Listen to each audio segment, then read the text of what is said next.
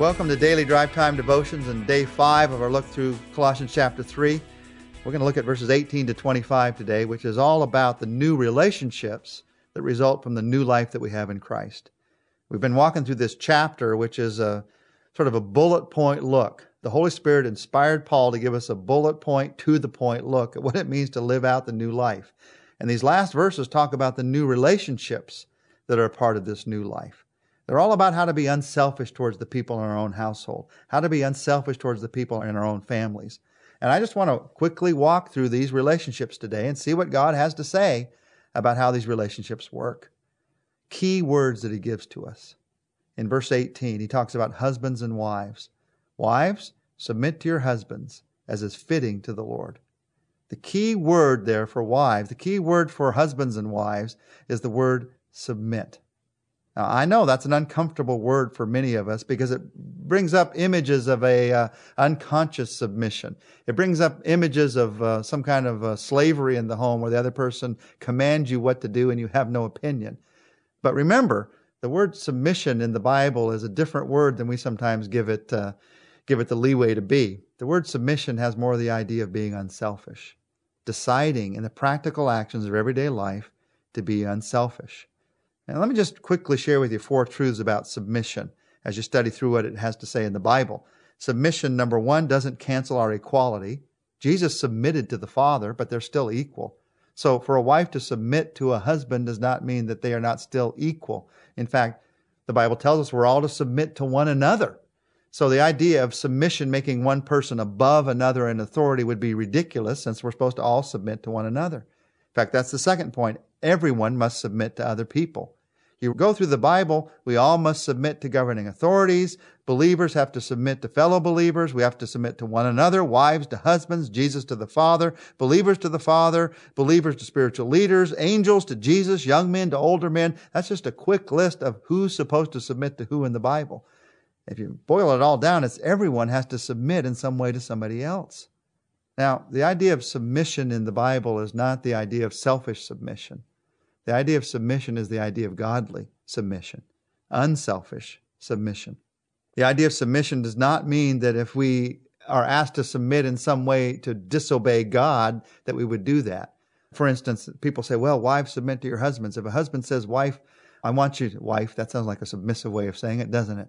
I want you to submit to me and I want you to commit this sin, do this immorality in your life. She is not to do that. That is not submission, that's disobedience to God. So the idea of submission is the idea of being unselfish in your relationships. Submission, true submission cannot be imposed. It is it is a choice. Wives submit to your husbands. This is addressed to wives. Submission cannot be demanded. It doesn't say husbands cause your wives to submit. This is talking about a family relationship. And by the way, that's important. Some people read this and say, oh, this means women are supposed to submit to men. Not at all. The Bible says wives are to submit to husbands. The idea of wives submitting to husbands is, for some of us, a little bit confusing.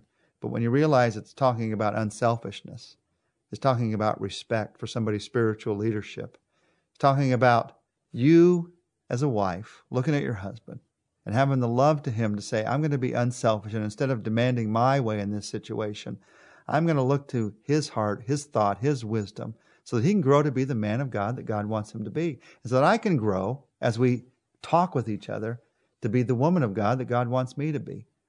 Now, when true submission is working within a household, it has no feeling of an authoritative structure. It has every feeling of a loving structure because of the next verse.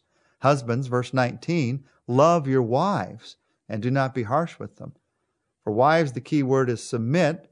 For husbands, the key word is love. Now, obviously, husbands are to submit to wives in some cases because we're all to submit to each other. There's many times I need to be unselfish towards my wife, and wives are to love their husbands. But the key word that Paul gives is wives, be careful about submitting to your husband.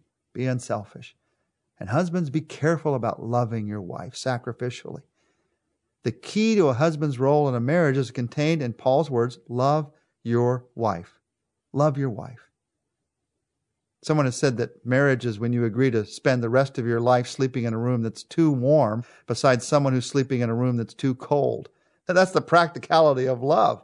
is you find ways to live together in life. How do you express love? Not with harsh words. Don't be harsh with them, but with kind words. That's the danger of put downs in a marriage. If you try to get your way by putting the other person down or get them to become the person you hope they would be by putting them down, by ridiculing them or embarrassing them, husbands, love your wives and don't be harsh with them. There's a key word for wives, it's the word submit. There's a key word for husbands, it's the word love. There's also a key word for children in these verses, it's the word obey. Children in verse 20, obey your parents in everything, for this pleases the Lord. That word obey, it comes from Greek words which mean to hear under someone, to hear under someone. Listening is a key to obedience. Now, we all intuitively know this. We know as parents, if my, my children aren't listening to me, they're not obeying me. Did you hear me? We say. So we're responsible to make sure that they hear. But let me speak to those of you that are children you're listening to this. I don't know. You may be 10, you may be 18, you may be 21, you may be 35. But in some way, you always have a relationship with your parents. Now, the obedience factor changes when you leave the home. We leave and cleave, the Bible teaches us, but there's still a respect. But while you're in the home, there's this strong obedience. That means to hear under someone. So that means I am responsible to listen to my parents. I'm responsible to pick up on what they're saying. And even though I don't want to do it, I hear under them. I know I'm going to resist sometimes what they're telling me to do. When I hear it, my first impulse is going to be resistance, but I choose instead to obey. That's a godly way of doing things. And God will bless that. In fact, even more, the Bible says here, this pleases the Lord. It brings joy to God's heart. Now, does the Bible have anything to say to parents? Yes, and it especially speaks to fathers here. And the key word for fathers is the word, it's the word don't. Verse 21 Fathers, do not embitter your children, or they will become discouraged. Dads, here's three things to watch out for don't insult your kids, don't ignore your kids, don't indulge your kids. Don't. Do not embitter your children. Don't insult your kids. Don't ignore your children. Don't indulge your children. Those are all ways of embittering your children. And if you and I do those things, they will become discouraged. So don't.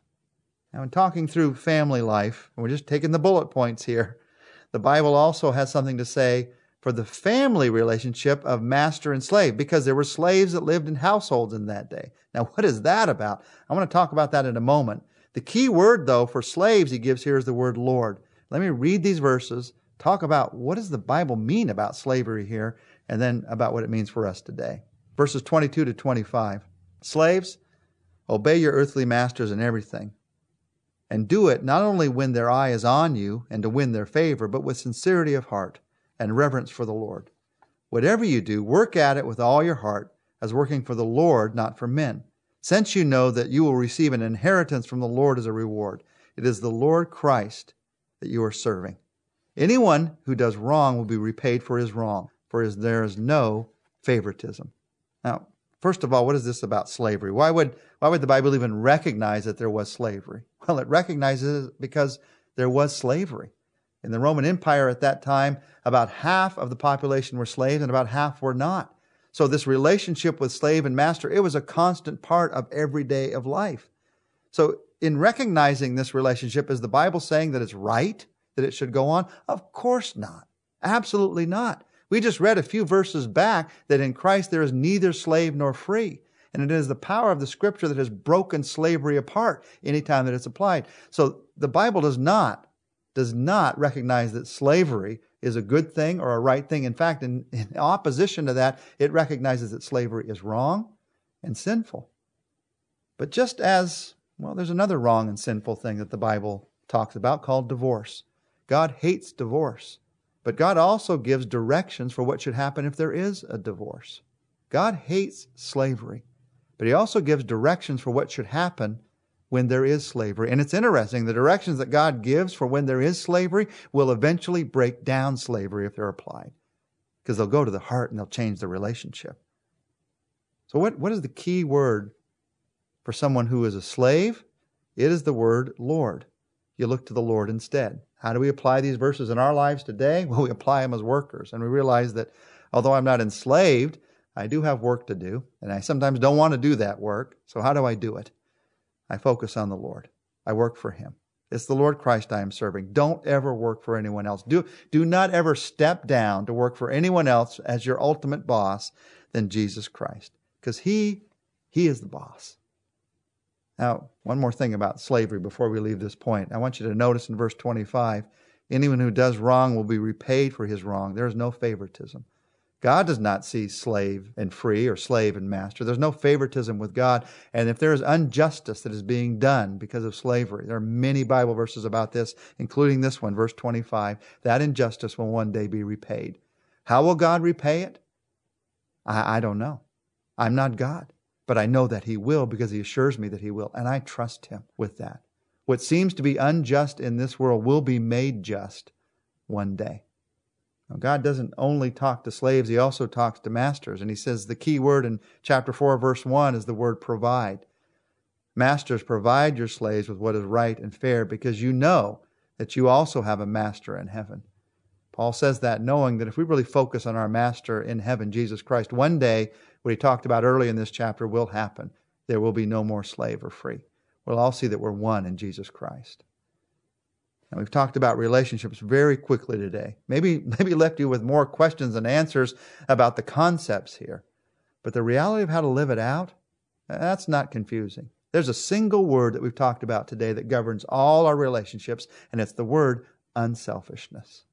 Whatever the relationship, husband and wife, dad and kids, mom and kids, worker and boss, whatever the relationship, I'm to be unselfish. Whatever whatever place I take in any of those relationships, my choice is to be unselfish. That is the power that makes relationships work. So let's pray for that power today. Jesus, help me to be unselfish. It's so easy for me to focus on myself and what I need and getting what I want. That's the easy road to take. And I need your strength to take a different road, to be unselfish. Because, God, I know in the end that gets to where you want deeper relationships, true growth in my life, an impact on the world around me, and also a deeper sense of your love in my daily life. God, you are unselfish towards me. Unselfish in your daily love for me, unselfish in dying on the cross for me, unselfish in giving your gifts to me. You are unselfish in your patience for me. God, I pray that I would learn from your love to be unselfish in my relationships today, especially with those people that are closest to me. And I pray this, Jesus, in your name. Amen. Well, be sure to join us next week. We're going to be looking at Colossians chapter 4, finishing together our study of the book of Colossians.